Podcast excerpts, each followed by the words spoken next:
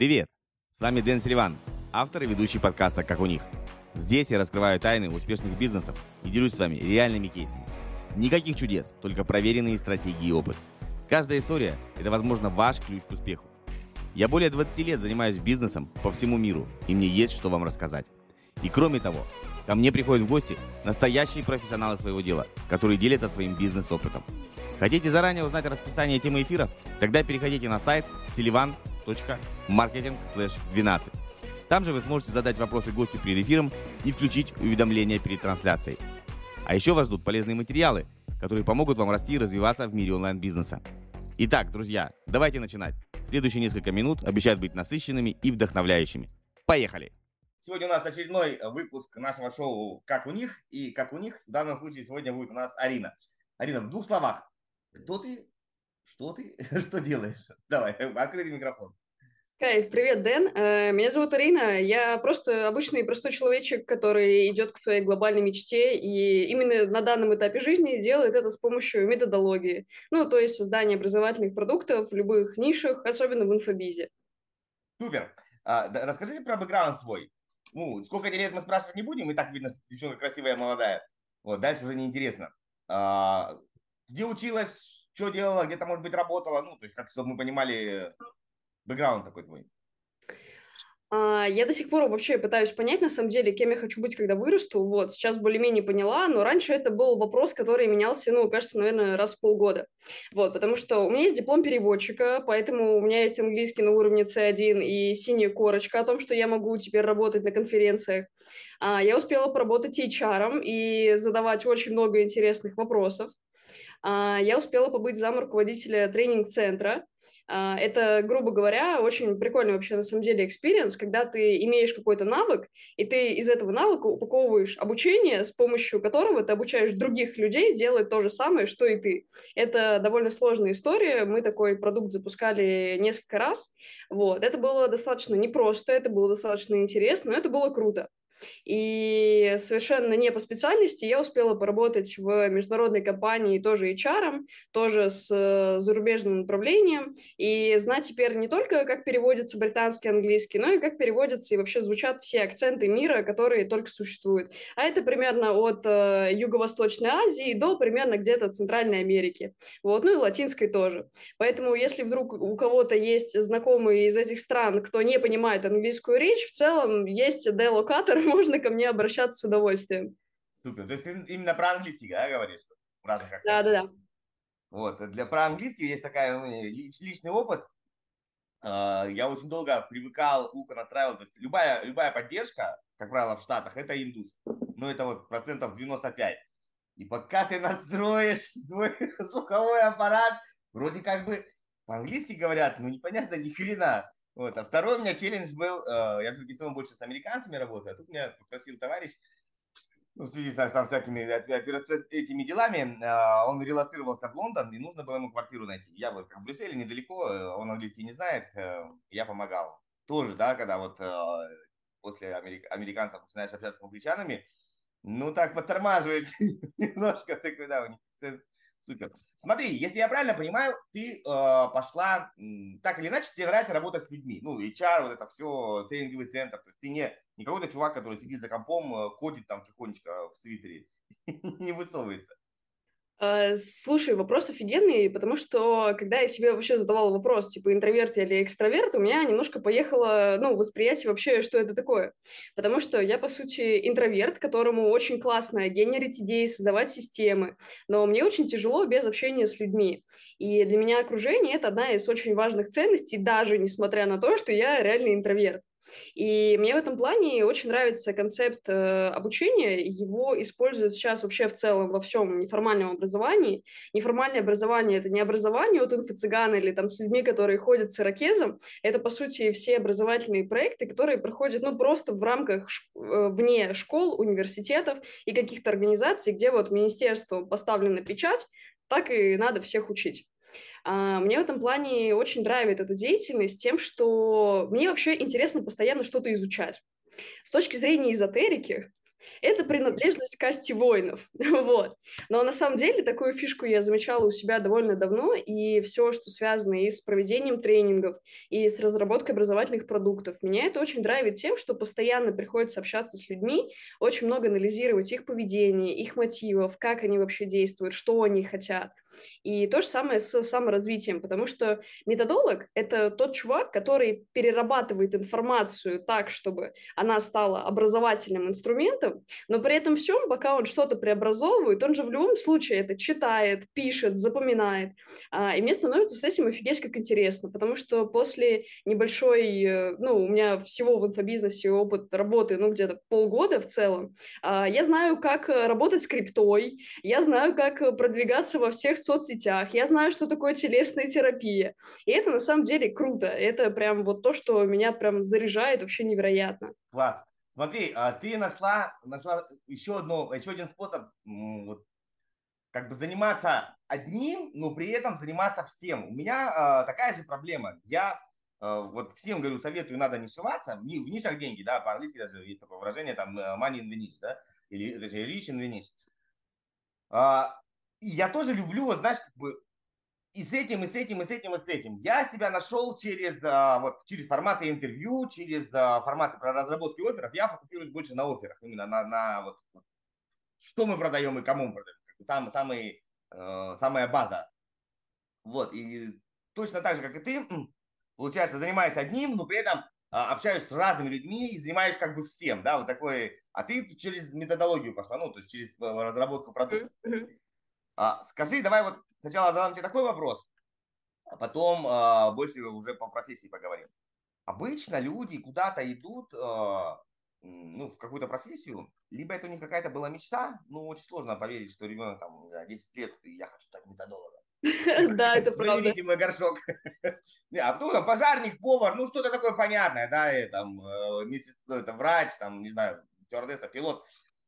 А, как правило, такие профессии, которые непонятны, ну, вот, лежат на версии, люди идут эм, э, как бы против чего-то, да, вот, например, тебя задолбало, что делают хреновую, там, страшную одежду, да, там, почему много пошло в девяностые годы, дизайны, там, и так далее, люди задолбались ходить, вот, у меня в школе была одинаковая форма, у всех школ с первого по десятый класс, то есть такие синие на пуговках, и люди пошли в, дизайн, э, в дизайнеры одежды, стилисты, потому что они хотели как-то, ну, выделиться.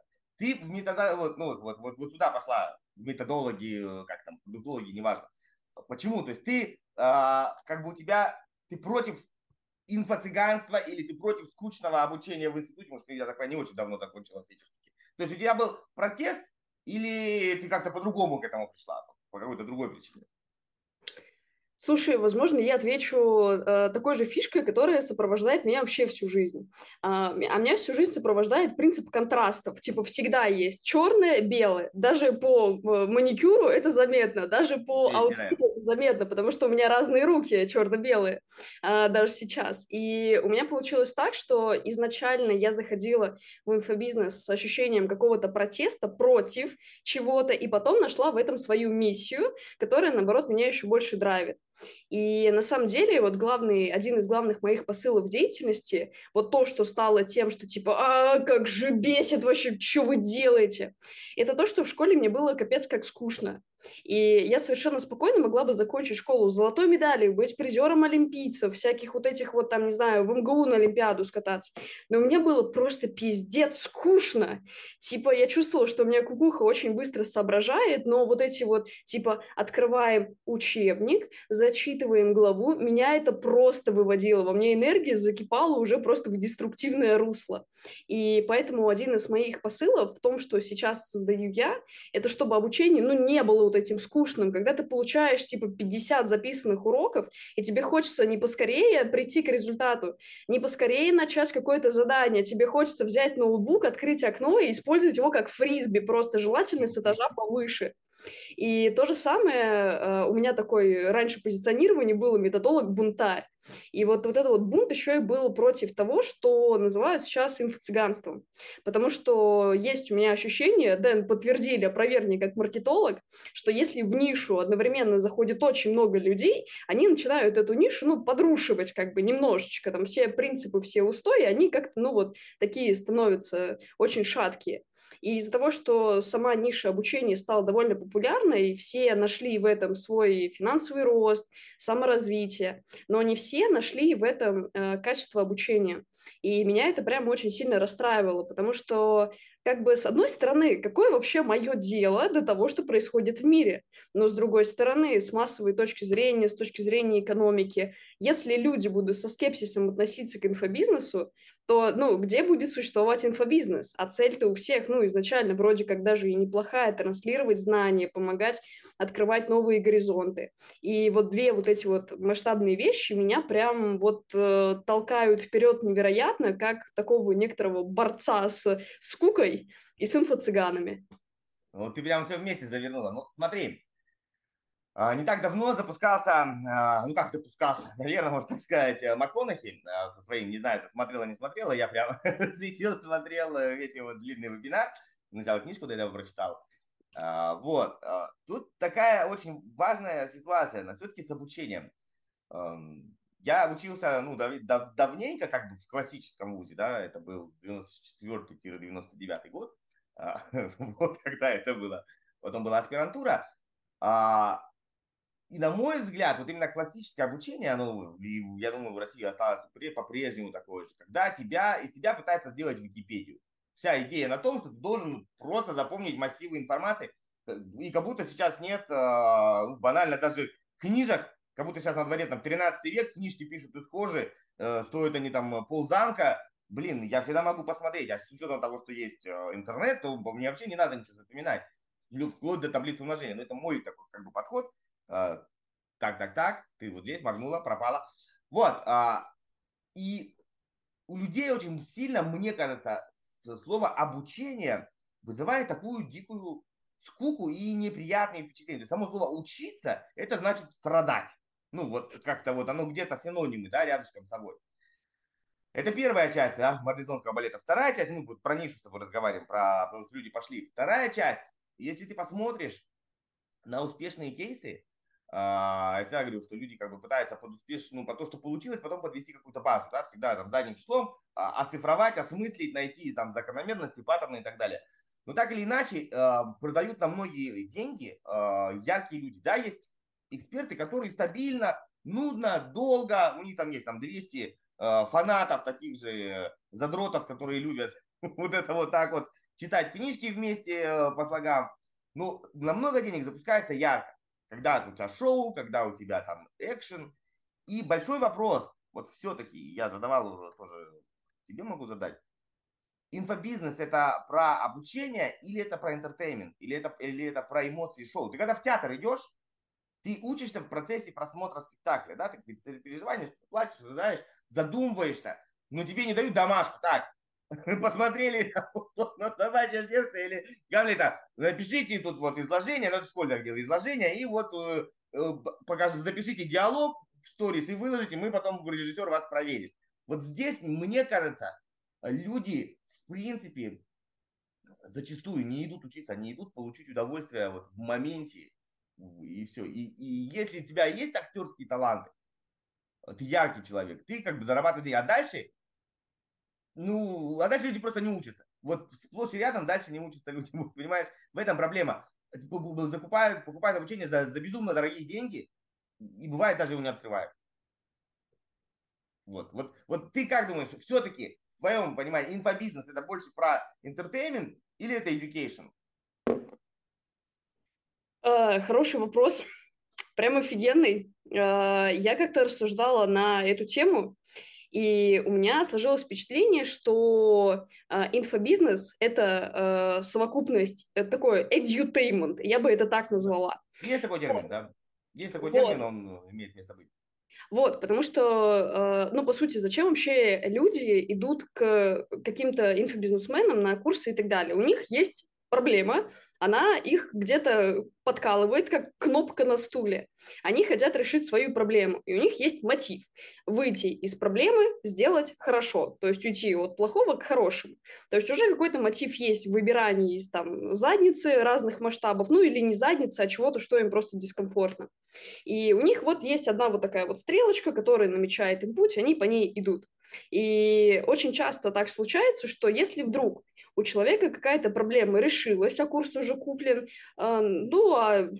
А, а, а, а что? Ну, все, проблем-то больше нет, ну, больше морковки сзади она как-то, ну, вообще не беспокоит.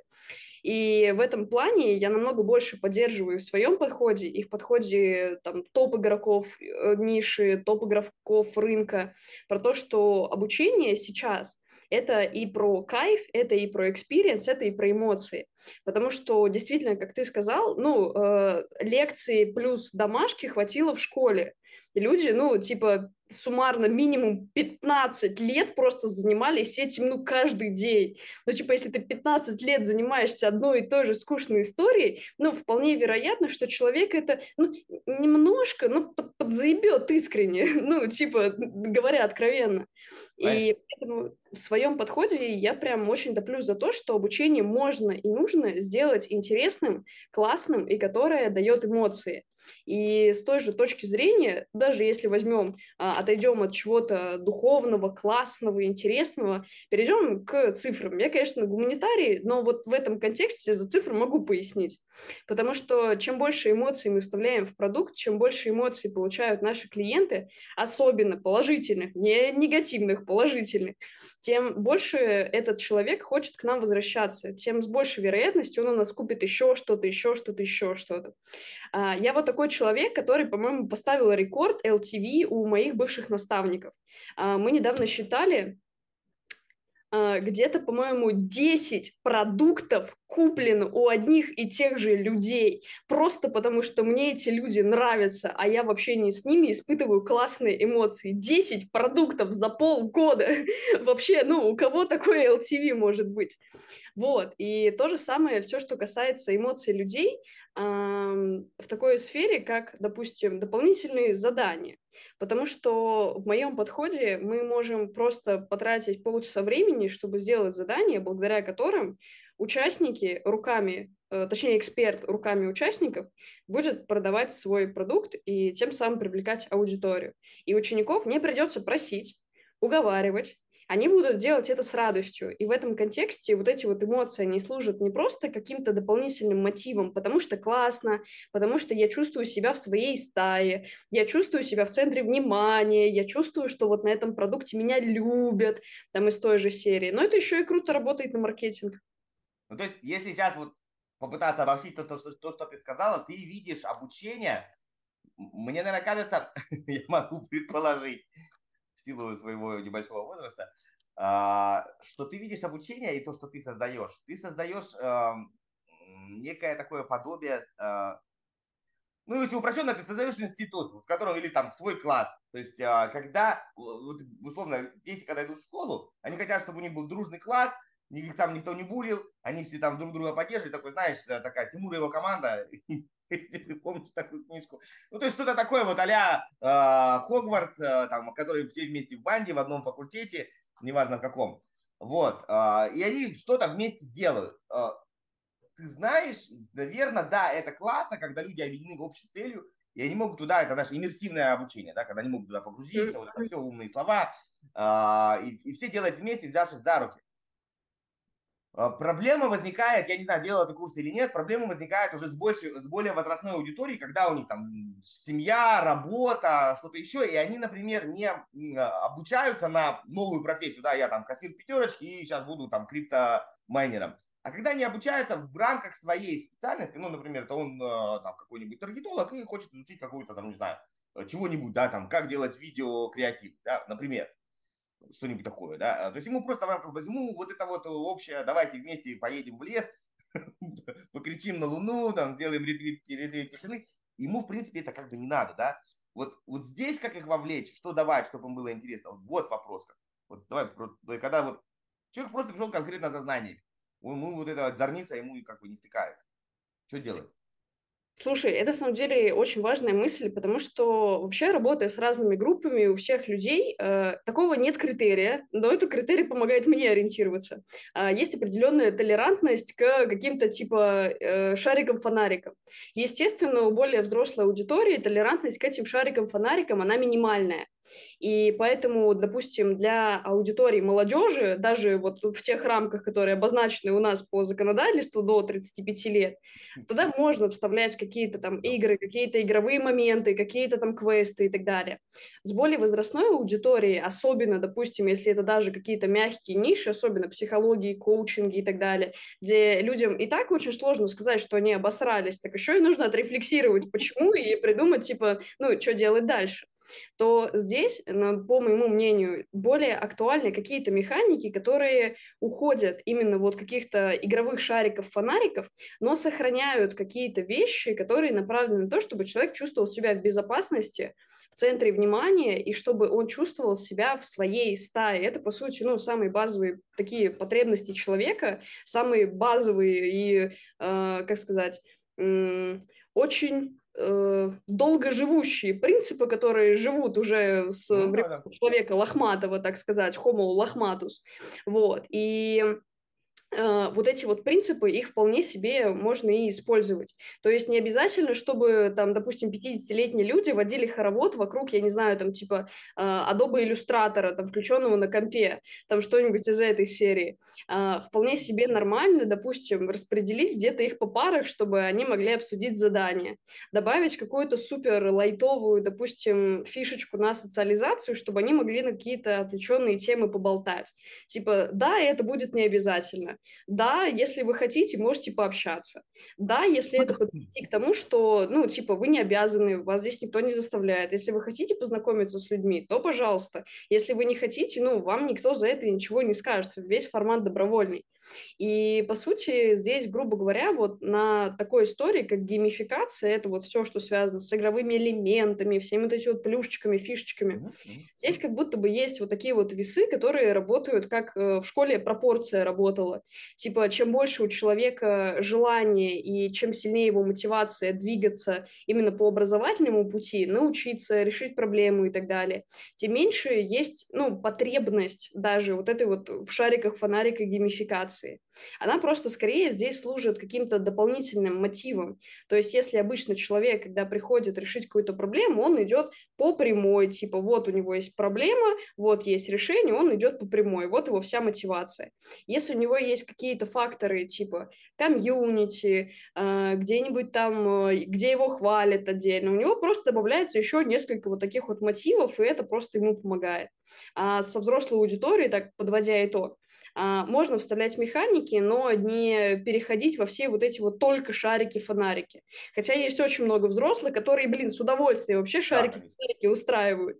Вот. Здесь скорее есть смысл ориентироваться именно от конкретной аудитории, особенно если это компания, то как минимум провести анализ и спросить у людей вообще, ну, что вам, как? Ну, типа, мы играться будем или сразу на серьезных щах пойдем а, из той же серии? Типа, для меня здесь важна такая золотая середина, чтобы обучение не перешло чисто в школу, но и не перестал, но и не превратилось в, не знаю, там... А, Особенно, мне кажется, прикольно это было бы в компаниях каких-нибудь там айтишных, где очень много таких бородатых серьезных дядь, они такие шарики, фонарики, ну типа вот чтобы это вот в такую картинку не превратилось. Айтишные бородатые дядьки, знаешь, какие веселые. Тут, знаешь, еще такой момент, тоже тебе надо подумать на будущее.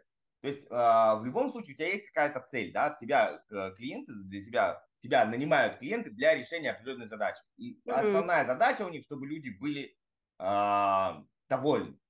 Да? И чтобы это довольное можно было как-то оцифровать и показать другим. Не просто «у меня были бабочки, мурашки, не знаю, на жопе вздыба стала шерсть, приходите, рекомендую». Нет, ну что-то такое, да, было, стало, понятно, и тогда люди пойдут. А там, где у тебя что зачешется или задудит, но это в процессе у каждого свое.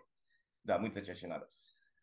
Вот, и получается, смотри, люди приходят. Кто-то приходит конкретно что-то делать, да, и очень часто тот, кто делает, он просто тупо херачит. И ему нужна мотивация, вот, первая мысль. Вторая мысль, многие приходят, это факт, и, может быть, это будет кому-то лайфхаком, многие приходят просто себя продать, да, особенно если это обучение массовое и недорогое, ну, например, там, десять тысяч рублей, я потрачу десять тысяч на рекламу, я получу пять подписчиков, или я зайду на два месяца, в чате вынесу всем мозг, и меня узнает тысяча человек за десять тысяч рублей. Да, мне вообще нахер твои задания не нужны, я даже их делать не собираюсь. Моя задача просто говорить, я там, и молодец, тут все шумный, кому бегаю, такой мастер затений. Такие тоже люди есть. И это, кстати, работает. Есть люди, которые просто, э, у них нет общения. Ну, бывает, да, вот, у них просто нет общения, не с кем общаться. Они там по, по разным причинам. Да? И им просто хочется тоже с кем-то пообщаться, вот что-то поделать, потусить, поразбирать. Есть люди, которые любят просто посвоить. Да, вот они выносят в мозг, блядь, куратору, блядь, а это не так, а почему, и т.д. Ну, такие, как бы, ну, и тоже ни хера не делают. То есть, по идее, надо фокусироваться на тех, кто делает результат. Потому что если мы будем э, пытаться захватить все, то да, они, они будут довольны, но только ты потом это не продашь. Вот ты об этом как-то думала, не думала?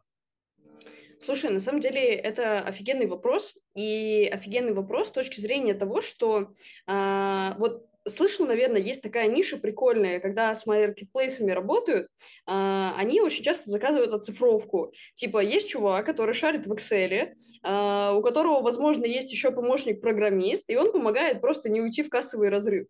И вот очень похожую историю очень легко можно внедрить в продукт. И уже оцифровывать э, результаты участников не только в конце, где они уже там и эмоционируют во все стороны, и благодарности пишут и так далее, и где не приходится их заставлять заполнять тысячу одну анкетку, потому что, ну, давай на чистоту, сколько мы с тобой за всю жизнь вот этих вот анкеток обратной связи заполнили. Но если э, очень, ну, вспомнить себя как хорошего человека, то я думаю, что, ну, можно постараться. Но вот, грубо говоря, если мы с тобой будем на одном курсе, ну, нахрена нам эти анкетки заполнять? Мы пришли делать бабки, учиться и, ну, прокачивать медийку. А, такая штука называется как оценка эффективности обучения. Ее тоже можно встраивать, ее можно встраивать более, так сказать, латентно, а, в какие-то, после каких-то элементов блока, чтобы особенно, когда, например, продукт тестируется, когда еще а, он проходит отладку, когда люди пытаются понять вообще, какие вопросы возникают у учеников, что им непонятно, что им нужно объяснить. Эта штука выручает просто невероятно. И не всегда, не всегда нужно даже э, участников просить и уговаривать на обратку, а это можно просто встраивать в обучение. И мы таким образом убиваем сразу двух зайцев. И участники лишний раз в голове прогнали вообще, что произошло, и у них хоть что-то уже отложилось, и при этом мы собрали себе вот эту вот обратку. И у нас уже есть конкретные результаты, какие-то конкретные успехи. У нас подсвечены все зоны, где э, мы не то чтобы подпроебались, но где нужно как бы усилить немножечко, так, ну, поднапрячься, да. И в конце концов мы видим, э, где кейсы, где просадка, с кем еще есть смысл пообщаться и так далее. Очень крутая вещь, я на самом деле очень редко вижу, чтобы на каких-то масштабных продуктах ее внедряли, ее максимум внедряют, типа тестирование после урока, ну зашибись, если на гет-курсе поставить то, что тестирование можно бесконечно проходить, то мне будет пофиг как перфекционисту, я же по этим кнопкам херачить буду до победного, ну просто чтобы у меня было везде там все галочки или еще что-то из этой серии. Но по сути прогресс участников можно оцифровать, можно его отследить. И э, тот подход, к которому я сейчас больше ухожу в работе с клиентами, э, это можно назвать, наверное, такой штукой, как мягкие манипуляции. И вот эти вот мягкие манипуляции, э, мне очень нравится, как это объяснял мой наставник. Э, он-то так объяснял. Вот, допустим, приходит парень с девушкой в кафе, м- парень, особенно если он продажник, он ее сможет очень легко уговорить продолжить свидание немножечко позже, отработать возражения, донести ценности и все. Э, паттерн, ну, навык отработан. Но этот же парень может сделать так, что у этой девушки у самой появится вообще лютое желание вперед него запрыгнуть в таксишку, еще и водителя с коленки вот так вот в переднее сиденье пнуть из серии «Мужик, тапку в пол, мы летим». А, вот эта вот история как раз и есть мягкие манипуляции, когда ты человеку не доносишь по десять раз, типа, зачем заполнить анкетку, зачем сделать задание, зачем посмотреть урок, а когда человеку самому хочется и учиться, и заполнять, и делать. И вот в этом как раз я вижу большую силу перспективных продуктов, в том, что не надо докапываться до анкеток, вот это все по десять раз писать. Люди кайфуют, они с удовольствием это все заполняют. И мы получаем и информацию, и измеримую, и участники получают результат. И у нас получается продукт, это снова одно большое ключевое действие, где не три стрелки, как три разные действия, и вот работает та же стратегия, как с учебником физики и главой про ебанютовую палочку, типа ебанет не должно, вот, а, примерно по той же серии. А у нас все стрелочки в итоге выходят в одну а, направляющую, которая является и результатом. Супер. А скажи, ты для себя как-то определилась, с кем ты работаешь, я в смысле, с какими-то результатами, или тебе все равно, там, ну, есть денежные результаты, есть физические результаты, килограммы, сантиметры, там, да, и чего-нибудь там, дециметры, и, и есть такие, я стала счастливее. У меня бабочек было две, теперь три в животе. Они потрахались и размножились. Ну, то есть, я тебе понимаю. Вот, или ты говоришь, я вас могу за все, что, что хотите, там, вообще пофигу. Слушай, я вообще как фанат системности, я люблю многие вещи оцифровывать. И если все, что связано с вовлеченностью участников, все, что связано с их эмоциями, мы можем попробовать это увеличить, и есть техника, как это увеличить, но замерить вот вплоть до каких-то там мелких значений мы это не сможем. А, скорее мы это потом отслеживаем по, наверное, такой вещи, как типа добровольная обратная связь.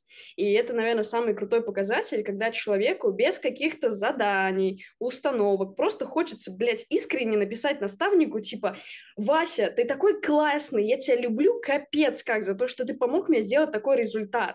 И это на самом деле, ну, очень крутая такая фишка, которую сложно измерить, но по каким-то вот таким моментам это прикольно измерять, этим прикольно пользоваться, это, ну, как минимум, получать прикольно, ну, кто откажется, чтобы мы, ученики-то, в любви признавались. А, но в моем понимании методология – это такая вещь, которая не особенно существует без цифр, без аналитики.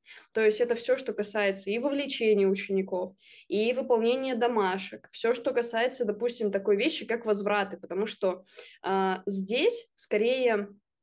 Ну, мы не можем понимать, что у людей в головах, как они покупали, почему они покупали, особенно если, допустим, на проекте работает отдел продаж. Мы же тоже не можем каждый звонок просто отслушать и типа так, она примерно ноль ноль двадцать ноль пять, ты сказал Васе, пообещал Васе, что у него будет вот так вот, а Вася потом это не сделал и попросил возврат. Мы же не можем так, по сути, сделать. И в этом плане методология – это в том числе не то чтобы наука, а сфера, которая в том числе работает с цифрами. В моем контексте все, что связано с шариками, фонариками, это, естественно, классно. Мне нравятся такие вещи создавать, мне нравится, когда ученики просто прям, не знаю, кипятком писаются, как им классно, и мне от этого тоже самой классно. Но это все же история и про цифры, и про все вовлеченности, и про там конверсию заданий и так далее, и про конверсию того, как вообще, ну, каких результатов достигает ученик с точки зрения того, что было хотя бы запланировано, хотя бы вот вилка результатов, и к чему он приходит. И это тоже очень важные вещи, потому что от продукта зависит многое, особенно у человека, который занимается запусками. Многие думают, что главное срубить бабки, но, к сожалению, нет. Все самое интересное начинается, блядь, тогда, когда клиент приложит карту к терминалу, и он пойдет на следующий этап, потому что там тоже, по моему ощущению, вот все, что связано с продуктом, это ни разу не легче, чем все воронки прогрева продажи, даже если это звучит довольно страшно. Вот, поэтому я здесь топлю за то, что эмоции эмоциями, но цифры есть цифры, оцифровывать все внутренние конверсии, результаты, это тоже важно, чтобы в дальнейшем продукт апгрейдить. Понятно, что сто из ста, ну, мы можем достичь, ну, типа, если у нас будет пять э, офигенно заряженных людей, у которых есть и морковка спереди, и морковка сзади, и вообще наставник такой прям очень четко с правилами, он очень ассертивный, он очень убедительный, тогда сто из ста можно. Если это более масштабные группы, то, естественно, будут люди, у которых, там, не знаю, там, золотая рыбка родила, поэтому я не приду сегодня на лекцию, там, ой, у меня там, это, короче, там, я не знаю, типа, перфоратор сегодня сверлил, я поэтому рилс сегодня не записал, типа, в любом случае конверсии стопроцентной не будет. Ну, да, да, да, анализировать все эти цифры, как мне кажется, ну, прям капец как важно. Ну, то есть ты не, не выделяешь, что я работаю только, например, там, с психологами или только а, с профессиями. То есть, в принципе, ты работаешь со всеми, да? Ну, я правильно понимаю? Да. Ну, единственное, с кем я принципиально не работаю, это когда вижу, что эксперт начинает продвигать какую-то историю, связанную, ну, типа, не совсем с чистыми вещами. То есть, допустим, раньше у меня было, ну, почему-то такое впечатление про, там, крипту и арбитраж, и когда я уже просто взяла эксперта и такая, а теперь объясни человеческим языком, очень простым, как будто мне пять лет, как будто я не суперсистемный человек, у которого кукуха работает не по своим годам, поясни мне, пожалуйста, что это такое. И когда я убедилась, убедилась в том, что эта история, типа, ей можно заниматься легально, нет никаких, ну, документов против, да, есть там налоговые отчетности, как на прибыль и так далее. Но я в этом плане очень жестко отсекаю какие-то сомнительные истории, которые, ну, как сказать, немножко идут в противовес там с законом, с какими-то нормами и так далее. Ну да, есть, есть разные там схематозы, так их назовем, люди обучают. Они могут быть и там не совсем то, чтобы прям противозаконны, но где-то на грани со статьей мошенничества. Угу. Окей. Ну, ну вот смотри, ты заговорила про воронки, про, про продажи. Как ни крути, я вот для себя вижу, в чем плюс, когда у, когда у тебя есть хороший продукт, ты в нем уверен, и ты прям, прям, ну, ты понимаешь, что классно. Но здесь вот первый, первый тезис, который все, за который все топят, и вот я, я с ним, я маркетолог прям до, до мозга костей, но я с ним где-то не сильно согласен. Я понимаю, что э, продажи – это первая часть э, всей, всей как бы цепочки. И если там было тысяча человек, то их можно обучить хорошо. Если их пришло два человека, то какой бы у тебя хороший продукт не был, они все равно дадут два человека отзывы, придет еще два, ну никак не тысяча. Все это понятно. Но психологически любому эксперту, как вот ни крути, давайте сначала продадим, вот тезис, да, продай, потом сделай, да, вот, вот продай, потом сделай. А, возможно, у тебя не надо прям до, до мелочей, вот, да, там все, чтобы, но у тебя уже должно быть конкретно понимание структура, ну, как вот в книжке есть оглавление, ты понимаешь, что там, а в каждом оглавлении у тебя хотя бы тезисно написано, о чем, что, что там будет, да. Вот до, это, до этой степени это, в принципе, есть проработка продукта, который, ну, вы, вы с ним занимаетесь. Вот, э, мой вопрос тебе такой будет. Э, насколько ты считаешь важно делать однородную э, студенческую массу, да, э, чтобы э, твой продукт, ну, он же тоже как бы не, этот, э, не, не, не волшебная палочка, которая меняет размер, форму под каждого человека, да? Э, и есть такой анекдот старый, как раз в, те, в тему в советское время, когда там были раз предложения, за каждый раз предложение давали... Э, премию, короче. И чувак приходит, парикмахер, говорит, я, говорит, придумал универсальный э, стри, ну, подстригательный аппарат. Садишься, опускаешься, такой шлем тебе на башку. Ну, помнишь, в старых фильмах, там, пока девчонки сушили голову в таких вот, вот такой, на базе такой штуки засовываешь, она тебе там хренакс, типа, и вот прическа там, условно, мужская, полубок, готов. И такие, ну, классно, только один вопрос, ну, головы, головы-то разные у людей, ну, оп, большая, маленькая, там, такая, такая. Говорит, ну, ну, да, первый раз разные, потом нет. Вот примерно так. То есть смотри, мой вопрос еще раз. Я читал твой канал, мне он понравился. Зря ты на себя, конечно, наговаривала, что у тебя раньше было плохо, а сейчас стало... И раньше было хорошо. Спасибо. Нет предела совершенства. Вот. И у тебя была такая мысль там, я не помню, в каком именно... И когда, ну, такая, что когда люди разные, и, мол, если тебя поставят на десять метров дальше, чем чемпиона мира по бегу, и ты, типа, скажешь, да пошли вы все нахер, блядь, что это нечестно, да, ну, как бы, я и так бегать не умею, одна нога у меня, меня еще и поставили назад. Я тебе из личной практики расскажу такую ситуацию. Я пошел лет три-четыре назад, пошел поучиться на программиста. Мне вот нравится покопаться, поковыряться в цифрах. И было написано, типа, там, обучение с нуля. Язык, там, э, по-моему, питон, да, обучение с нуля питону. Ну, логин, вот какие есть возражения? Никаких, да? То есть я не то чтобы с нуля, я там в школе немножко был на информатике обучался, вот. А как выяснилось, с нуля имелось в виду, попытаюсь объяснить на простом примере.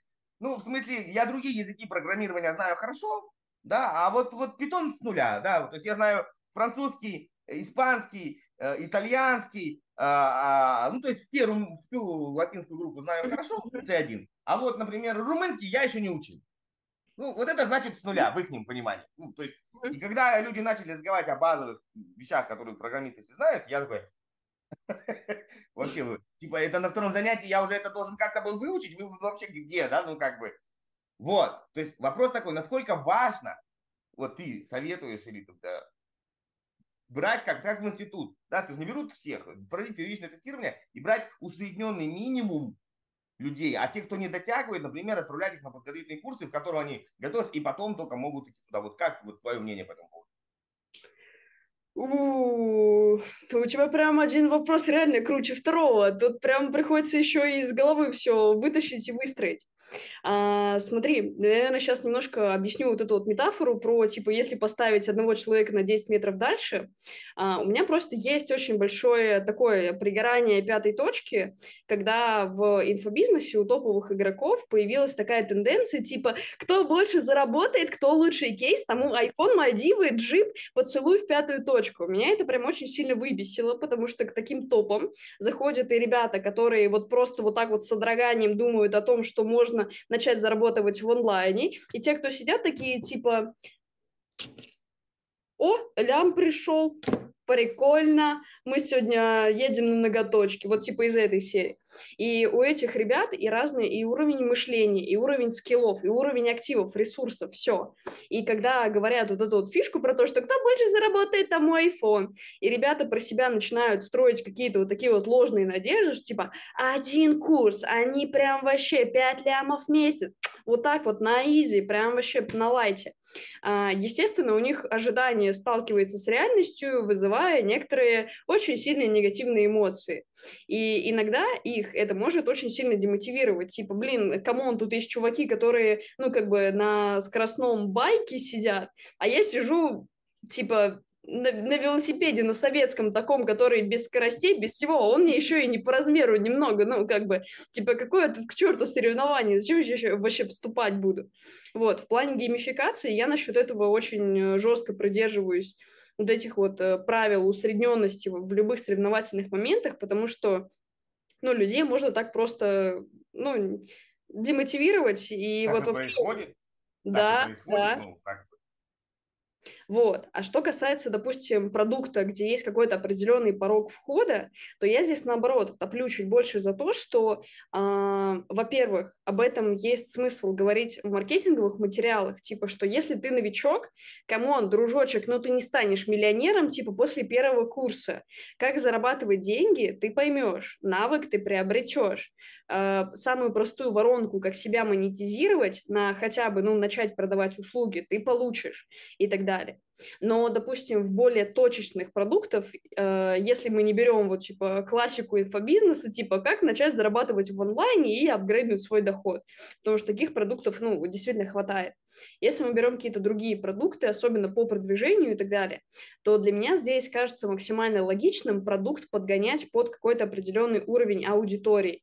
И даже если у человека есть прям лютое желание запустить тот или иной продукт, всегда прям сидеть и раскладывать, кто мой клиент, чем он живет, что делает, сколько зарабатывает и так далее, чтобы действительно не было такого, что человек вложил деньги, может быть, даже в рассрочку, кто его знает, у него появился очень классный навык, который пока у него стоит как сервис у бабули в шкафу, потому что он пока на эту грань не вышел. Ну, например, допустим, возьмем какую-нибудь целевую аудиторию инфобизнесменов. Вот есть прям начинающие ребята, кто пытается вообще нащупать хотя бы воронки какие-то, хотя бы схемы какие-то, еще что-то. Они вообще просто, ну, в ахуе. Они смотрят на этот мир, я не знаю, как маленький котенок перед огромным-огромным садом, потому что там много всего, оно как-то работает, но они пока не понимают, как.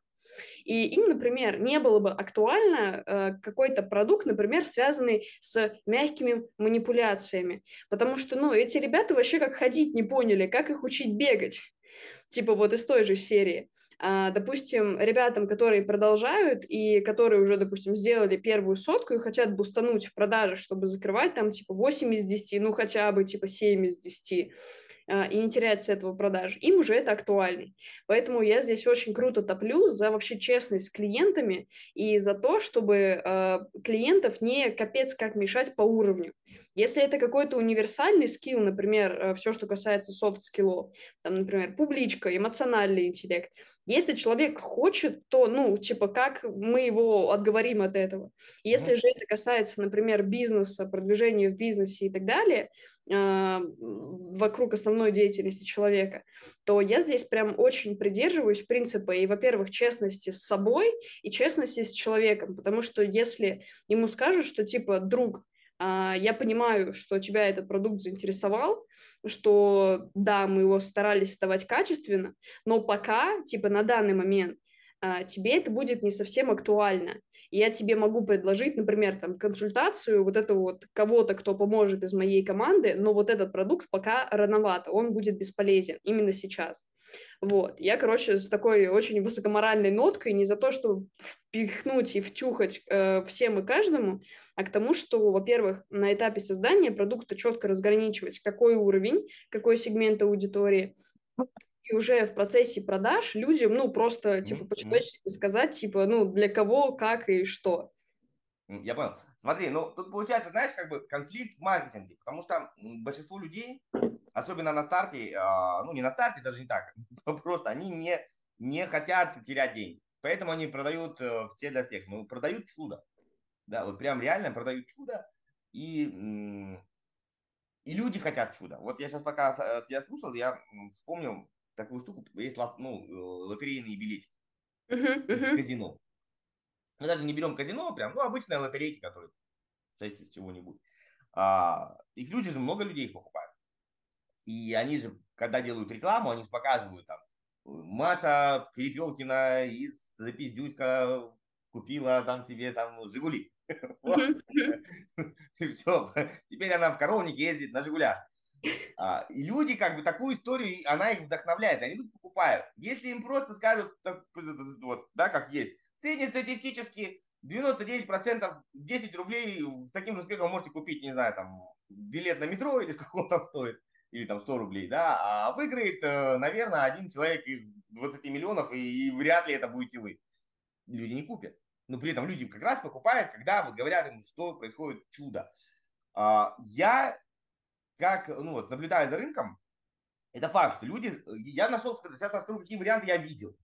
Вариант, э, что делают американцы? Американцы всегда начинают тебя, они тебя, они как бы пытаются сохранить продажи, люди русские так не делают, но при этом немножко тебя, ну, то есть как бы они, мы сейчас будем, мы сказали без цензуры, ну, то есть включают порнофильм, да, а потом так херак с ведерком холодным, раз, ой, бодрился, потом опять, опять крутили, потом опять, раз, ведерком, не знаешь, что делать, да, то есть как бы раскачивают по эмоциям. Ну, в принципе, это эн эл пэ качели как бы нормально. То есть, что они делают? Они показывают тебе крутые результаты, показывают людей, которые, да, там, они там, как, как э, наши русские бизнесмены. Этот человек жил в деревне, э, работал электриком, потом пришел ко мне на курс, э, ошибка выжившего, но они да, умалчивают и стал зарабатывать там десять миллионов за запуск. Этот, вот тот. Да, такие истории есть, они правдивые. Никто не говорит, что они, что они придуманы. Хотя бывает и так. Но в основном, в основном все-таки случается. Но при этом, и дальше все. Приходи, будет красиво. В Штатах тебе говорят, вот история, вот история, вот история, но у меня, да, вот, как, то есть человек здесь за счет того, что он, у него большой авторитет, он говорит, да, я там условно миллиардер, но, но, у меня сработала семнадцатая воронка, там, не первая, не семнадцатая, меня там раз, раз, мой путь был пипец, не в смысле, что я там под забором спал и ел голубей, нет, в смысле, я увеличивал, увеличивал, увеличивал, но не, не вот так, да, есть люди, у которых раз, ну вот я, условно, ваш гуру, у меня не, у меня не было раза, да, я не женился сразу там на Памеле Андерсон с, с первого раза, ну, как-то вот, и вообще не женился, да, на ней. Это вот как делают в Штатах, то есть они пытаются и продажи сохранить, и при этом немножко совсем, ну, таких, которые, знаешь, вот там, как идут загипнотизированные, зарабатывают миллионы, тоже таких убрать, потому что будет возврат, ну, или будут там, а, они мошенники, всех дурят, это первый вариант. Второй вариант, недавно ребята запускали продукт, тоже там по деньгам, по увеличенному доходу, не буду называть фамилии, а, нефиг рекламировать, вот я, я жадный.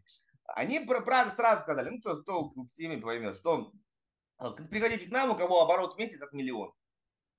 да, то есть заявлено, если у вас оборот вместо миллиона, то как бы welcome туда-сюда. Я не думаю, что они прям с налоговой будут проверять. Ну, ну, если ты наврал, и у тебя оборот десять рублей, ну, это ты сам как бы кого хотел обмануть. Ну, тебе же сказали, ты пошел. Это мы так в, в Диснейленде, прошу прощения, отвлекся. В Диснейленде у меня дочка, когда была, я не помню, лет восемь, но она чуть-чуть по росту, короче, не проходила по вот там карусели. Ну, немножко пристанешь там, на мою ногу на кроссовок встанешь, нормально. И мы сели, жена, сын, я с дочкой. И как она давала так крутиться? Я, дочь, я не знаю, держал и руками, и ногами, я ее обвил там с языком, чтобы она, главное, не улетела, потому что она действительно маленькая в этом костюме. Я думаю, какого члена? Ну, написано же, нельзя туда ходить. Нахер ты туда ее запустил? Я вот там молился всем богам. Вот примерно так же. То есть, если ты принял решение, ну, наебать систему, окей, это на тебе ответственность. Вот мне это как бы нравится. Второй момент. Что я еще видел, тоже тетенька делает, девушка, она делает э, всегда квалификацию, то есть у нее курс не дешевый, и всегда менеджер, со, со, со, ну, общается менеджер, в принципе, перед тем, как тебе отдать чек, общается менеджер, то есть ты не можешь сам оплатить без того, что с тобой поговорят, что ты вообще Минько, не Минько, ну, примерно понять, вот других форматов нет, но в основном всегда там, заходи, будет, будет хорошо, вот здесь. Надо, вот еще, знаешь, что можем, могу тебе посоветовать, как в инструментарии. Если разрабатывать продукт в нескольких треках, то есть, ну, условно говоря, ты понимаешь, что у тебя есть там, там два или три базовых, ну, основных сегмента, как ты можешь поделить аудиторию. Потому что же, треки тоже разные. Но если я уже зарабатываю там миллион, мне неинтересно рассказывать, что такое инфобизнес, нахера он так нужен, какая, там, какие бывают команды. Ну, то есть, это все и так знаю. А, То есть людям даже не рассказывать, ну, что ты попал на факультет Слизерин, а ты попал на факультет там такой какой-то там Пуффендуй, да, вот. Они заплатили, пришли, и их там вот, вот они так и учатся. Все, они вот там учатся, и, и вот такая у них программа, то есть без вариантов. А, то есть ты даже может не знать, что там есть там три трека для разных людей, в зависимости, ты его оттестировал, может быть, там какой-то трекер находит, и положил туда. Потому что если он пришел с нуля, например, и мы говорим про деньги, и он заработал там сто-двести тысяч, да он счастлив. Он, ну, он как бы, понимаешь, он не заработает двадцать миллионов. Да, да. Вот. Uh-huh. И он даже не пересекается, он ну, не, не видит с ними, с кем он учится. Как бы, может быть, ну, понимаешь, как говорится, за человека решить его немножко судьбу, подстрелить ему соломку и сказать, ты вот этой дорожкой иди, а ты вот этой, а ты вот этой. Вот может быть такой вариант, как, если ты хочешь сохранить маркетинг и не делить там, а брать всех, потом их немножко как бы там, там сортировать. Вот подумаем вот в эту сторону. Вот, Слушай, давай ты... тебя получу... А, давай, отвечай, как говори. Да, давай. Говори, говори. А, слушай, это на самом деле очень крутой подход, и здесь вот, пока ты говорила, у меня тоже проскочила мысль, это та идея, которую я вообще в целом всегда транслирую, что, а, допустим, ну вот, маркетологи, они, допустим, там, типа, у меня есть четыре работающих воронки в телеге, пять работающих воронок в инсте, воронка через стенчат, вэ ка и всю вот эту вот историю, то в методологии а, вообще нет каких-то золотых стандартов чего-то, то есть а, нет шаблона, как сделать золотой продукт, нет шаблона, как сделать успешное наставничество, нет шаблона, как сделать марафон с увлечением сто процентов.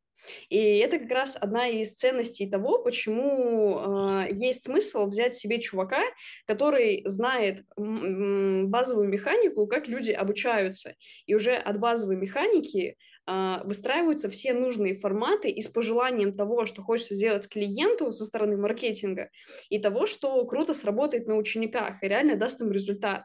И даже когда я в голове крутила варианты там своего продукта, не своего продукта, там, а как консультацию там можно еще упаковать и так далее, у меня появилась мысль типа, о, а может быть, да, типа там несколько схем, как сделать интенсив, там наставничество и так далее. Нет, нифига, у меня вообще ничего из этого не получилось, не потому что у меня не было в голове какого-то там кейса или еще чего-то, а потому что э, каждая воронка, она будет под каждый продукт, и вот эта вот э, механика, она реально собирается просто как лего, потому что есть исходные данные, есть ученики, есть запросы и так далее, и вот эта вот история, как раз которую ты озвучил, это по сути вот то лего, которое работает, э, оно снова уравновешивает две чаши весов, на которых на одной находится эксперт-предприниматель, на второй ученик, потому что ну, для двоих этот процесс должен быть комфортен, потому что зачем отношения, в которых кто-то один абьюзер, а кто-то второй жертва, ну типа зачем такие отношения даже за деньги. Вот, и здесь как раз, э, ну, как это работает? Допустим, э, на крупных продуктах вот эта вот штука с разными треками, она вообще крутая, я здесь полностью поддерживаю. Допустим, на каких-то более точечных продуктах, у которых, допустим, средний ценник, ну, типа там от сотки до там трех соток, ну, так типа. Там, например, есть смысл прям калибрануть, типа, что вот сейчас актуальнее, что не сейчас актуальнее. Допустим, на начальных продуктах, когда человек запускает, ну, какое-нибудь там классическое наставничество, там вообще не особо есть смысла, допустим, кого-то категоризировать, потому что если заходят ребята с ноликом или почти с ноликом, то базовые инструменты им хватит, им дают рабочую воронку, рабочий инструмент по трафику, они это все прошли, первые четыре-пять, ну максимум шесть продаж сделали, все, они спокойно описались кипятком, они счастливы, и как бы наставничество закончено, потому что нет четкой, допустим, какой-то программы, а есть больше формат разбора. Но если в наставничество вставляется теория, то формат уже немножко меняется, и это вот как раз фишка в том, почему вообще, ну, нет какой-то золотой волшебной таблетки, типа, как сделать офигенный продукт, ну, типа, включить голову, взять чувака, который да. умеет играть лего. Да, все верно. А, знаешь, забыл еще, забыл еще рассказать, еще Давай. один вариант, как делают. То есть делается средний аватар, вот как в том анекдоте, делается средний аватар, который как бы, ну, вот с методистом, что... Uh, у меня такой человек с такими-то скиллами, с такими-то там, стартами, это средний человек, который ко мне приходит, и мы для этого среднего человека делаем один трек. Uh, внутри трека у тебя условно чекпоинты. Ну, как, например, ты записываешься, не знаю, там, на, на, на здоровье, да, и тебя проверяют, так, проверили, там, с печенью все нормально, все, бухать туда идем, да.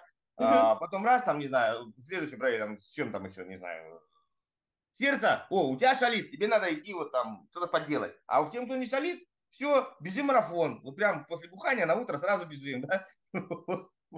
Отличный план. Короче, смысл такой, трек для среднего человека. Но там есть э, такие чекпоинты, где ему человек сам, ты ему говоришь, ты можешь, ну, можешь честно отвечать, может нет, на твоей совести, да, как у врача. Но если человек понимает, э, что там он отвечал, ему, в принципе, по тесту дается, что у нас есть вот здесь комната для прокачки, не знаю, там, трафика или, не знаю, уверенность или... там, либидо, ну, то есть ты можешь пойти и дополнительно туда отвернуть, подкачаться, да, подправить то, что у тебя отвернуло, и дальше продолжить. Можешь не делать, ну, на твое смотрение, но мы тебя диагностировали, что у тебя с этим проблемы. То есть они, может быть, одна, один большой трек, в котором такие, ну, как бы отступления. Так тоже можно сделать э, в формате вот. Смотри, еще по твоему посту будет такой, такая мысль. А, давай. У тебя был пост про то, что Что лучше, типа, там, людей э, унижать или людей э, поддержать? Есть, я за то, что я против унижения, честно скажу, мне это не нравится, особенно за, особенно за деньги. Но есть люди, которые за это даже платят большие деньги. Не только в обучении, а в других разных интертейментах, в других шоу, пока мы до них еще не добрались. И смотри, фишка в чем? Я этот феномен... тоже так немножко изучал, в силу того, что мне очень нравится стендап, я тут что-то пишу, что-то даже записываю, что-то даже иногда опубликовываю. И в стендапе, как ты точно знаешь, есть формат, то есть находим одну жертву в зале, над ней стебемся, всем пиздец как весело, а тут думают, я заплатил за билет, ну, он в первый ряд, и самый главный, как бы, нет, понятно, что никто его не запомнит и так далее, ну, хотя если по телеку покажут, ну, ну, и вот, получается, он заплатил за то, что его обосрали. Да, по, по факту. Сути, да? Uh-huh. Есть кто осознанно это делает, да, это не у нас там промоушен, комедий-клаб, пришли, заплатили, там над нами пошутили, и вот, типа, мы стали заменили. Да, окей, но в большинстве случаев, особенно когда ты случайно работа с залом, ну, сейчас много кто так делает, человек не выбирал быть, быть э, вот этим, ну, вот, чучелом, мальчиком для битья. А, и людям-то это нравится, я почему это говорю, людям это нравится, люди прямо от этого в кайфе, да, и в школе так обычно происходит буллинг, да, находят жертву, и ее там все, э, и все самоутверждаются. Я в некоторых проектах видел такое, честно. Я не скажу, что мне это, мне это не нравится. Но я видел, и людям, людям нравится, что когда, например, делают разборы, разборы делают из принципа, там, ну, то есть у кого-то, кого-то, никого, а потом, например, там, ну, три, четыре, пять, шесть разборов нормальных, а потом, например, попадается человек какой-нибудь, ну, может быть, там, считывается, что он слабый, не даст отпор, и его, оба, там, да ты вообще дебил, ты там, у тебя вообще херня, ты не эксперт, долбоеб, и, короче, и, и все такое. И все там, ну ладно, начинают в чате обсуждать, ну ладно, вот это прям раскрышеснос, ну там Вася молодец, его там прям бог разборов. Вот, в принципе, к этому паттерну людскому, как ты относишься? Его, нужно его кормить, этого демона, или не стоит? Ну, вовлечение увеличивается, я тебе точно. Ну, это конечно, конечно. Ну, как и на стендапе, в эти моменты да, же, да, да, аудитория да. прям... Где-то... Цели методиста и методолога, это, это ну, как бы достигаешь сто процентов. Ну, есть ли смысл такой наркотой разгонять э, движуху? А, слушай, э, я бы сказала так, что моя конкретная ценность вообще в создании продуктов, вообще в общении с людьми, это и моя ценность, и моя очень жесткая личная граница. А, у меня есть любимая фраза, я ее очень хотела использовать на тренингах по эффективным коммуникациям, когда вела в тренинг-центре, но у нас была такая, более такая чуть формальный бренд, поэтому материться было нельзя и переводить примеры тоже. А, у меня есть такая любимая фраза, что типа некоторые люди очень хорошо умеют работать ртом, но, к сожалению, без голоса. И вот э, меня такое, вот э, такая вещь, она прям очень сильно триггерит, потому что... Краду. Бери с удовольствием. Вот. И как бы для меня это и ценность, когда человек умеет спокойно общаться, когда он, он ассертивен по своей сути, то есть он не дает им пользоваться и вытирать об него ноги, но при этом всем он и не агрессор. То есть для меня это картинка, к которой я хочу стремиться, которую я хочу в дальнейшем транслировать, и в таком же образе и способе общаюсь с людьми. Если мы возьмем немножечко науки, исследований, чего-то такого немножечко душного, но перейдем это на менее душный, то э, есть такая вещь, как андрогогика. Есть педагогика с детьми, есть андрогогика со взрослыми. И андрогогика нам гласит о том, что взрослая аудитория, взрослые люди, они обучаются в формате безопасности. То есть э, им должно быть, по сути, комфортно. Да, где-то есть выход за зону комфорта, но здесь есть очень интересное толкование э, зоны комфорта и зоны болота, потому что вот из зоны болота мы как раз выходим, но зону комфорта мы не покидаем, мы ее просто расширяем на какие-то новые моменты, то есть нет смысла человека, когда он идет решать проблему, когда у него и так что-то болит, пинать под жопу со словами «Хы, лошара!» и так далее, что-нибудь из этой серии. Потому что людям намного спокойнее, особенно взрослым, в безопасности. Их действительно могли булить в школе, может быть, у них есть начальник, который всем мозги им затрахал просто без вазелина. И они приходят поучиться, менять свою жизнь, и тут чувак такой, типа, гони мозги! Что-нибудь вот из этой серии. Естественно, вовлеченность людей в это шоу, оно увеличится. Тут вообще базару зеро. Но сами результаты учеников, когда они видят такое отношение, ну, э, их как-то, ну, вот это может прям покоробить. Потому что, когда они видят, грубо говоря, ну, вот, перенесем это все на паттерны э, человекус лохматус, вот, всех вот этих вот древних времен, то если человек видит, что в племени кто-то ослаб, и его начинают пиздить, то он начинает бояться стать слабым, чтобы его тоже не отпиздили. Вот и он начинает и... учиться. Вот и он начинает учиться. А, с одной стороны, да. А, это как пинок может работать круто. И все вот эти вот истории, типа цена слова, какие-то там задания и так далее... Да, они работают, да, они пинают людей под жопу. Но человек изначально с какой мыслью вперед движется? Чтобы не... чтобы не случилось что-то. И он идет от избегательной мотивации. И типа с точки зрения вовлеченности, конечно, это круто работает. Это примерно так же работает, как типа переспать с девушкой, подсыпав ей клофелин в коктейльчик. Ну, примерно так же. Работает сто процентов огненно. Да, типа, ну, работает и сто процентов. Но факт того, как человек это воспримет и как он дальше пойдет с этой мыслью. Типа, окей, ну вот, допустим, сделает он на наставничестве там пятьсот тысяч, когда его пинали под жопу, он выйдет с наставничества, кто его будет пинать под жопу, а он сможет без этих пинков под жопу то же самое все сделать. Он сможет хотя бы удержать этот результат, не то чтобы его превзойти, а хотя бы удержать. И поэтому я всегда говорю, что э, есть вещи, которые работают. Э, манипуляции чувством вины, чувством вины, они тоже работают, это, ну, рабочий инструмент. Но зависит все от того, какое отношение с людьми человеку хочется сохранить. И все то, что касается экологичности, неэкологичности, да, это работает. Но работает как именно, на какое отношение? Если человек хочет работать в долгосрок с людьми, то, естественно, есть смысл, наоборот, стать чуть более сладкой булочкой, ассертивной булочкой, которая умеет вводить правила и умеет погрозить пальчиком, что типа «а-та-та, правило было сдать домашку, домашку до восьми, иначе мы не даем обратку. Домашка сдана в девять вечера, обратки нет». Это правило, они были оговорены. А, но и не стоит переходить вот эту вот позицию абьюзера, особенно как на бизнес-обучении. А, у меня вообще есть стереотип, то, что, ну, я вот где-то от коллег по цеху слышала, что а, есть, например, такие, типа, а, бизнес-ребята, бизнес-такие дядьки, которые такие, все, цена слова, мы сквот настоящих мужиков, все вокруг нас просто пропитано тестостероном, у нас такая цена слова, что офигеешь. И, ну, типа, на результат, да, это влияет, да, человек спринтанул, но сможет ли он удержать этот результат и превзойти, ну, как бы тоже очень хороший вопрос.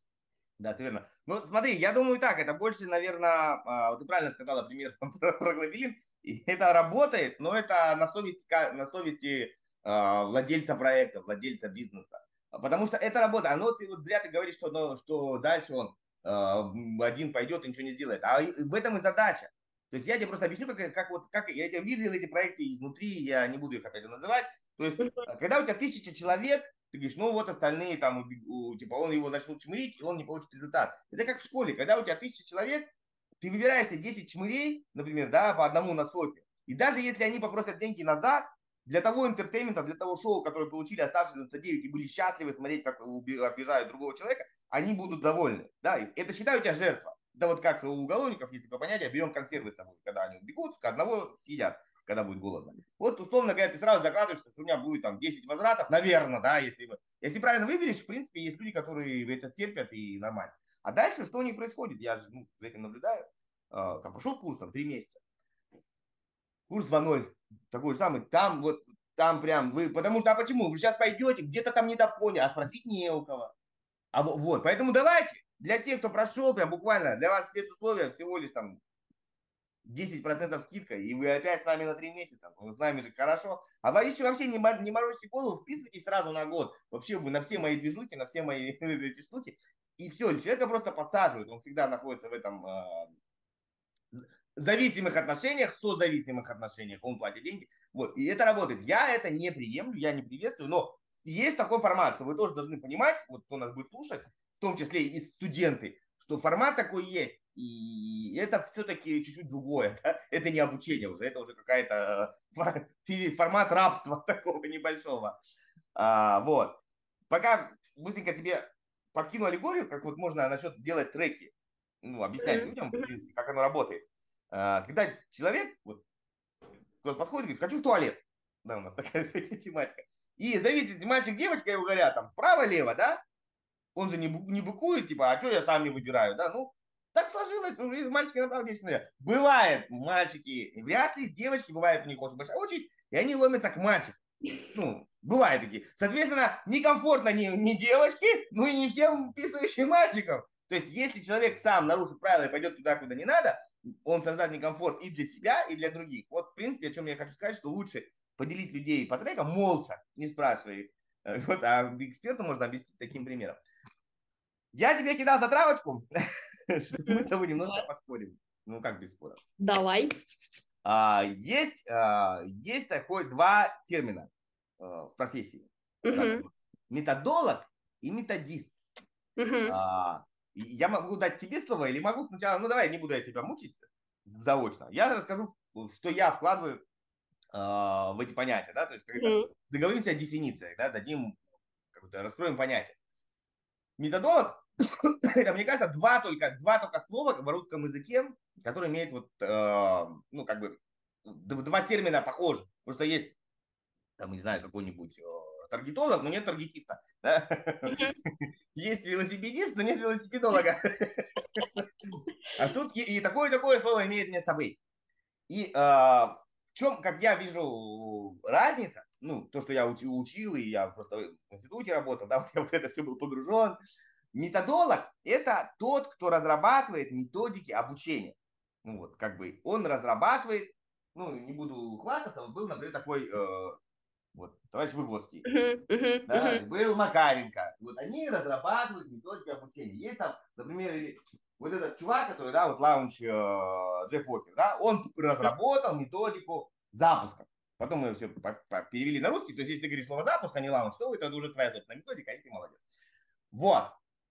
А методист, он берет существующие методики и применяет их конкретно в прикладном формате. То есть, есть, например, методолог придумал, что можно делать э, в вебинарах, живые лекции, формат, потому что там своя динамика, свои там туда-сюда. Вот он ее разработал концепт, и дальше там ты делаешь вебинар для рисовальщиков, ты для таких, для таких, для таких, для таких. Там. Методолог придумал, что можно ввести, э, например, э, шкалу оценки, да, которая там что-то как-то там тебя там, или какие-то баллы, или какие-то там бейджики.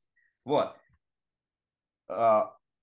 И в чем мой немножко конфликт, что не все э, ребята и девчата, они что-то придумывают. Большинство просто берут и применяют.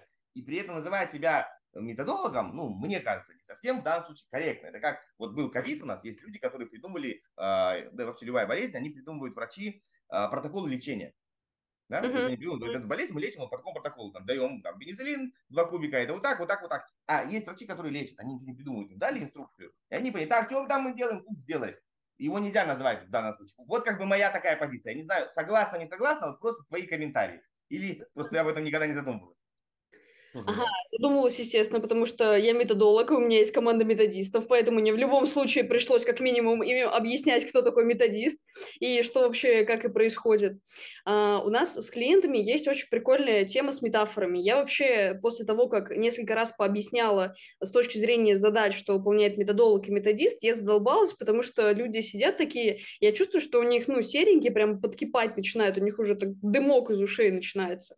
А, и я им всегда говорю, что Что, чтобы проще было понять, представьте, что мы с тобой, типа вот, допустим, мы даже с тобой сейчас э, играем в такую имитацию Бога. Нам сейчас нужно с тобой сотворить продукт по подобию человека. И методолог – это тот чувак, который задумывается, зачем вообще человек жить будет, и что он будет делать, что вообще исполнять, зачем мы его сейчас с тобой строим-то, собственно говоря. Он запаривается насчет того, как вообще этот человек будет выглядеть и функционировать. Типа, какой будет позвоночник, какие будут костяшки, как это все между собой будет функционировать. Методолог смотрит, типа, вот здесь будут мышцы, вот здесь будут такие-то органы, вот здесь вот это так-то будет связано между собой. И когда уже методолог нарисовал, грубо говоря, анатомический атлас с конкретными ТЗ, что типа печень у нас такой-то, такой-то формы, вот эта часть у нас три сантиметра, вот эта четыре сантиметра, методист уже начинает это все реализовывать. То есть все, что касается наполнения, все, что касается органов и так далее, вот это все уже делает методист. Методолог, по сути, это стратег, методист – это больше тактик. Но есть одна очень интересная вещь. Я вот тоже сегодня расскажу анекдот. Что-то я сегодня прям э, вот в одном ответе сразу две шутки про религию. Вот, ну да ладно, мы же никого не оскорбляем. Короче, древний такой относительно анекдот был. Значит, был батюшка, ему в какой-то момент приехал кто-то в гости и привез прям очень красивый с Дальнего Востока такой поддон красной икры. Черной-черной икры, вру. А, блин, и прям хочется, и вот и, и классные, и свежачие, а пост. Походил, походил, батюшка подумал, что делать, берет кадило, поджигает его, вот так вот начинает махать и такой, ну, нарекись черникою. И начинает с этого момента икру спокойно есть, потому что он нарек черникой, нарек черникой. В инфобизнесе есть вот очень похожая тенденция, типа, ну, никого особо не парит, как какие-то вещи называются. Особенно вот все, что касается мастер-майндов. Мастер-майнд – это вообще формат, когда за счет группы решается какая-то проблема. Но сейчас мастер-майнды – это типа один человек поговорил, продал и на этом закруглились. Поэтому поэтому сами понятия, вот типа, где нужен методист, а где методолог, они очень часто размываются. Это, ну вот, по сути, самая такая простая шпаргалка, что э, методолог – это про глобальную систему, методист – про реализацию. Вот это самое простое. Но есть методисты, которые умеют и в программу, и в продукт. Есть методологи, которые не всегда умеют в наполнение или не всегда, э, допустим, учатся каким-то элементом с продуктом. А, так как я вообще в целом задрот в мире обучения, и э, меня вот несколько постоянных клиентов, с которыми мы создаем продукты, там уже несколько реализуем и так далее, это очень важное уточнение в следующем контексте, потому что эти ребята меня уже который раз подкалывают, что типа, Арин, ты вроде методолог, но ты по ощущениям элитная инфоэскортница, типа, когда мы тебе платим бабки, ты можешь выполнить вообще любую задачу, типа, мы тебе вкидываем какую-то тему, типа, ой, у нас башка сломалась, нам нужно придумать, как это решить. Арина щелкает пальцем, задача решена. И вот, э, вот такой подход, потому что я не боюсь пробовать новые, я не боюсь брать проекты. Ко мне вообще вчера клиент пришел такой, э, ну, мне пока ноль лет в инфобизнесе, но я хочу запустить свою школу жизни. Слушай, давай как-нибудь начнем с самого первого продукта. Я такая, хорошо, чувак, у меня есть, ну, очень похожая цель, у меня есть похожее видение глобальной своей цели, да, я хочу это затестить. Хотя я в душе не представляю, как это э, запустить вот именно саму школу. Я вижу, как запустить первый продукт, как его апгрейднуть, как запустить второй и как начать это по отдельности запускать. И вот эта вот фишка позволяет мне быть, э, я не знаю, как себя уже обозвать в плане позиционирования, продукт, не продукт. Мне вообще интереснее работать не только с вот этой вот начиночкой, типа там э, скелетиком, тем, где будут мышцы, органы и так далее, где уроки, где домашки, где задания, где геймификация. А мне интереснее работать и в плане, как это сказать, и с внешностью того человечка, который мы, которого мы создаем. Потому что какой бы классный продукт ни был, если его красиво не описать, очень понятно, доходчиво и по-маркетинговому красиво, то хрен кто его купит. Он будет стоять как сервис у бабушки в серванте. А, то же самое про какие-то механики, которые внедряются внутрь продукта. Что, ну окей, мы можем, как на том свидании, типа тот парень, уговорить девушку продолжить свидание или сделать так, чтобы ей захотелось. И на каждом своем этапе развития я вообще задрот. Ну, я в последнее время не была больше одной недели без какого-то обучения или наставничества за полгода. Не было больше времени недели. Типа я выхожу из одного проекта, захожу сразу в другой. Очень часто они вообще вот так вот в последнее время мне случайно перед глазами оказываются. И все то, что я узнаю э, нового из своего пути как предпринимателя, как инфобизнес-вумен, назовем это так, то это все я стараюсь и внедрять в обучение. Все, что связано с инфоповодами, с мягкими манипуляциями, какими-то фишками, какими-то этими. И мне уже намного интереснее рассматривать продукт в контексте вообще целой системы, которая сложная, которую легко можно сломать, но моя задача здесь сделать так, чтобы она держалась крепко и не ломалась. Вот, поэтому, подводя итог, методист – это про систему и стратегию, методист – это про тактику. Есть так похожая аллегория, это архитектор, который проектирует дом, и прораб, который его строит. Да? Uh-huh, uh-huh. Гоняет там таджиков, вот и все. Вот, еще пока слушал... Ну, методист, методолог, люди путаются. Ну, то есть, не согласна с тем, что у людей в голове они, ну, не понимают, что кому как нравится, да, то есть, типа, либо блондинка, либо блондинка, ну, в принципе, красавица, да, какая разница. Вот, есть сексолог, а есть сексист. Тут вообще все разные. Да, да, да, да, да. Вот, прикольно. Тебе две ремарки. Есть добавок к твоему анекдоту, но если по религиям пойдем, идет, идет, идет, идет раввин. В субботу работать нельзя, ничего брать нельзя. Да, идет раввин в субботу, в шаббат по улице, видит кошелек. Ну, деньги же хочется, а нельзя. Ну, Всевышний сделает, чтобы сегодня был четверг. Он говорит, да без проблем. У всех шаббат, а у меня четверг. Вот примерно так. В твоем анекдоте все хорошо. Но, знаешь, как бы разведчики всегда прокалываются на мелочах. На Дальнем Востоке нету черной икры. Поэтому ты его, когда сейчас будешь рассказывать, говори «Поволжье». Ага, хорошо. Вот. Потому что я жил на Дальнем Востоке и родился в Саратове. Потому что я знаю, где я ем и ту, и ту икру, я знаю, черная дороже гораздо. Вот, это Астрахань, Каспийское море, и там осетр стерлить. А в Дальнем Востоке у нас была красная икра, и ее было валом. Безумное количество. Ее можно, на, на, ее можно было наречь, что у нас красненькая, смородиной. Да, да, да, да, да. Тоже, тоже хороший вариант. Вот. А, смотри, потихоньку будем уже людей, чтобы они только полтора часа не пересматривали. Как ты, отвеж... как ты относишься к эзотерике? Ко всяким вот там знакам судьбы, мел судьбы, перст, чего-нибудь еще вообще? Как вот к этому всему?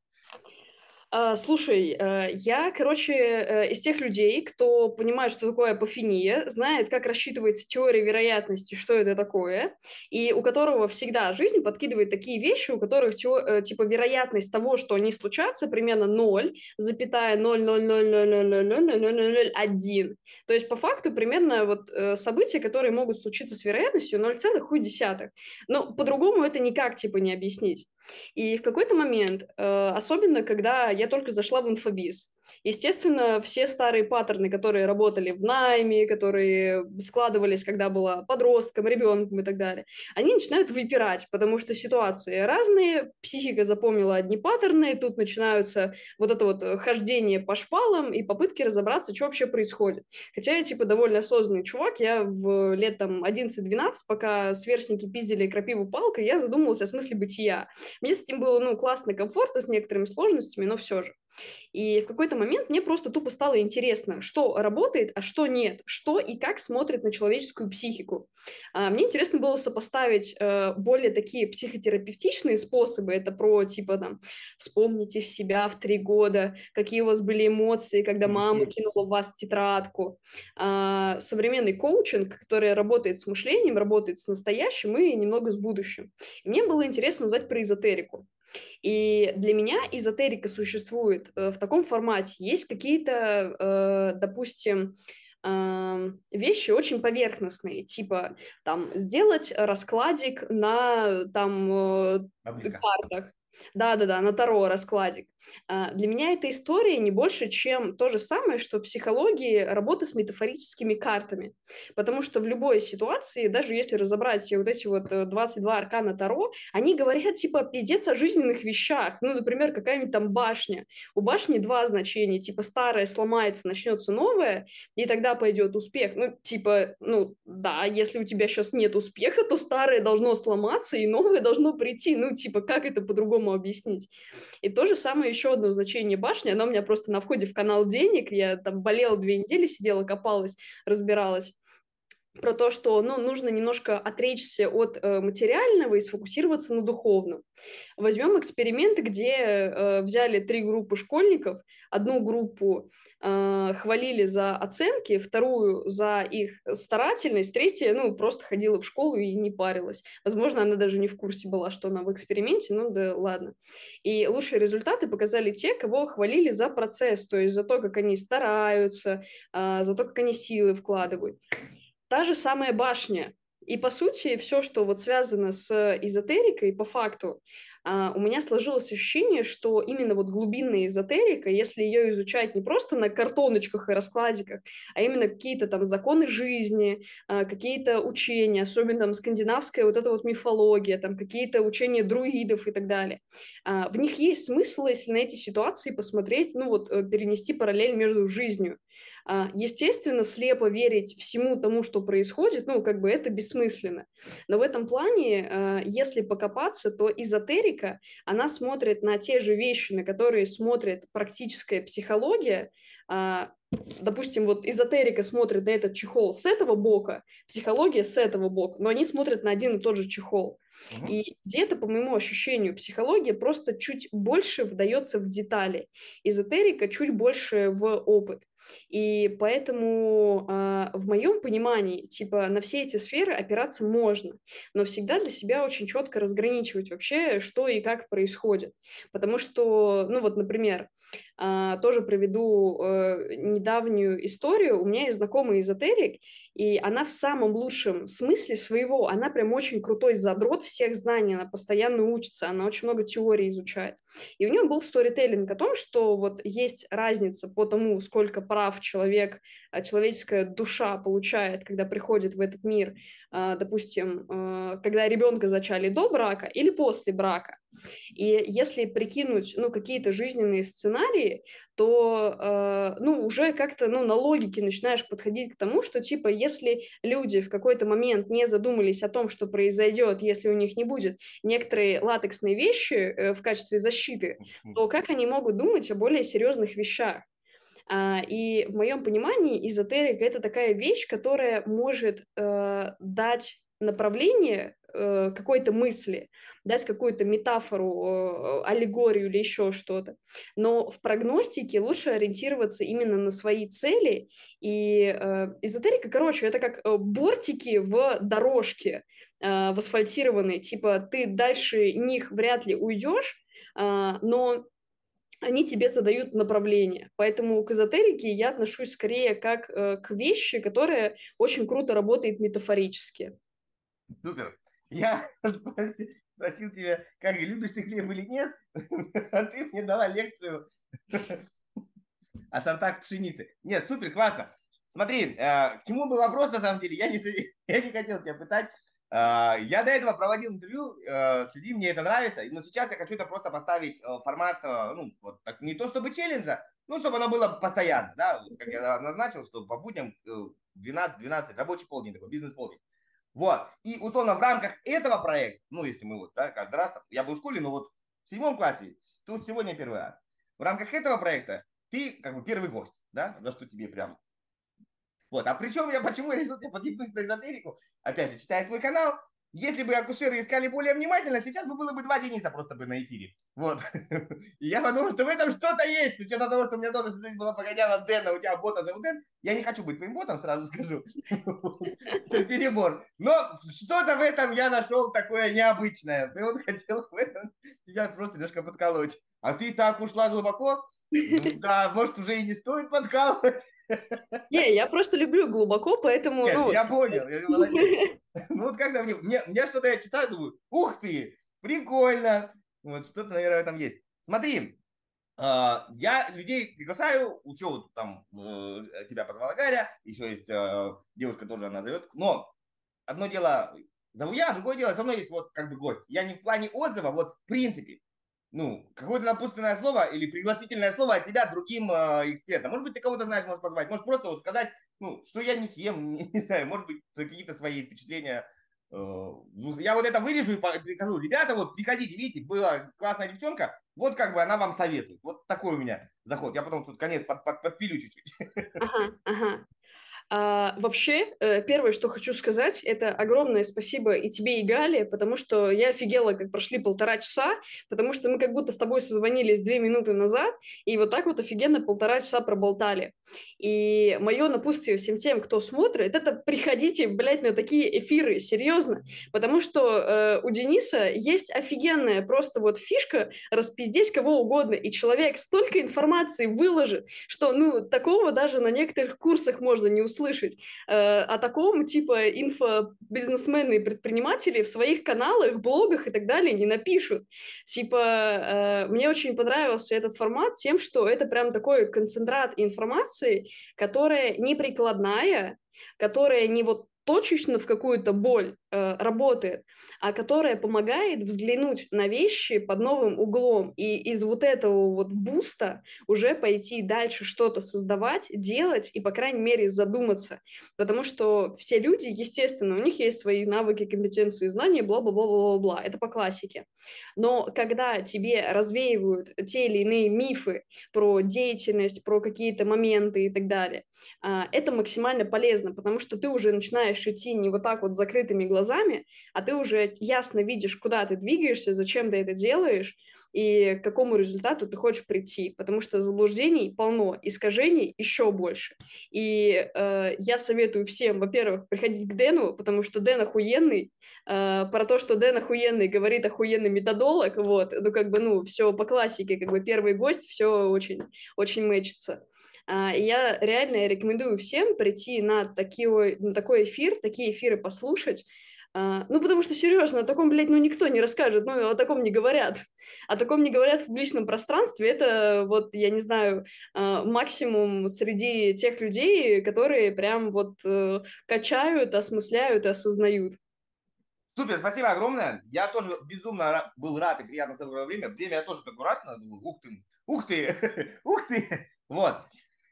Я надеюсь, мы не прощаемся, да, не то, что мы встретились и разбежались.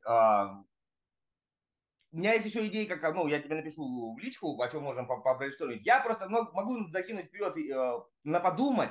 Это мы уже можем, потом я отрежу все. Я так понимаю, ты так быстро развиваешься и... идешь не вот, ну, ты правильно сказал, не вот, знаешь, там, как точить карандаш красным ножом, да, ну, кому-то это интересно, но это камон, как бы, да, окей, не очень принципиально важно.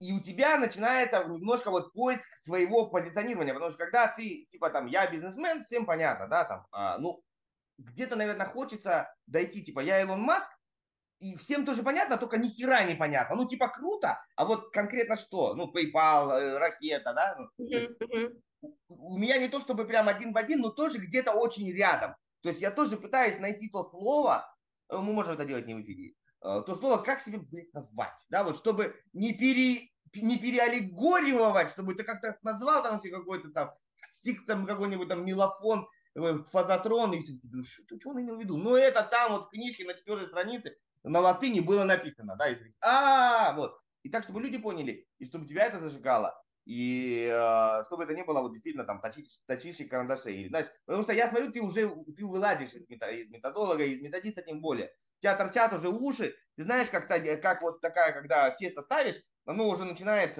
бродить, и, если дырочки есть, кастрюльки, крылья, оно начинает, ты, я видно, что ты уже не помещаешься в это вот, вот. Поэтому ты добавляешь вот это вот. Если немножко пофантазировать, я все-таки на психолога не зря учился, вот эта добавка твоя а, охуенная, это ты в смысле, ты пытаешься как-то расширить рамки, а, потому что, как пишут, там, таргетолог, да, он не пытается, там, ну, понятно, да, ты хочешь, и вот а, пока через формат бунта, потому что тебе не нравится, ну, мне кажется, тебе не совсем устраивает то, что, как тебя видят через слово методолог, ты хочешь что-то добавить, но что еще непонятно. Вот можем вместе поискать, друг об друга поискать, так сказать, вот, а, и подумаем, ну, ну, не знаю, хочешь в, в онлайн, хочешь в офлайн. Не, не то, что завтра, ну, вообще, как бы, вот такая вот у меня идея. Тоже этим, а в кого-то всегда лучше искаться. И, как конечно, говорю, конечно. Лучше искаться противоположный пол, потому что мы смотрим на мир все равно по-другому, да, ну, все равно mm. по-другому. Мы немножко, так у нас взгляд снизу вверх, я так скажу, мужчин. Окей, ладно, очень было, очень было приятно, честно тебе скажу, прям. Взаимно. Классно, люблю хороших, умных собеседников. Это, это моя страсть. Наркотик. Ум, умные люди. Все, давай. Чао-чао-чао. Конец там подперю, нарежу, и пусть люди смотрят. Пусть кусают локти. Я скажу, самое интересное, я вырезал, и хер посмотрит его в записи. Вот кайф. Спасибо тебе огромное. Спасибо тебе огромное за приглашение. Я прям вообще люто зарядился твоей энергией. Я вообще сейчас стараюсь быть чуть более на спокойном вайбе, потому что иногда эта энергия меня вообще очень люто накрывает. И после как раз диалога с тобой настрой такой типа так, сейчас ебашим, ебашим, ебашим нормально. Вот, поэтому спасибо тебе огромное. Ты невероятно крутой, интереснейший собеседник. С удовольствием принимаю твое предложение. Вот, мне кажется, из этого вообще просто что-то намного больше, чем мозгоштурм выйдет. Зови, зови своих клиентов, пусть приходят в гости, поболтаем с ними. С удовольствием. Кайф, спасибо. С удовольствием. Да, все, давай, чао-чао-чао, выключаемся. Все, хорошего тебе дня, пока-пока. Взаимно.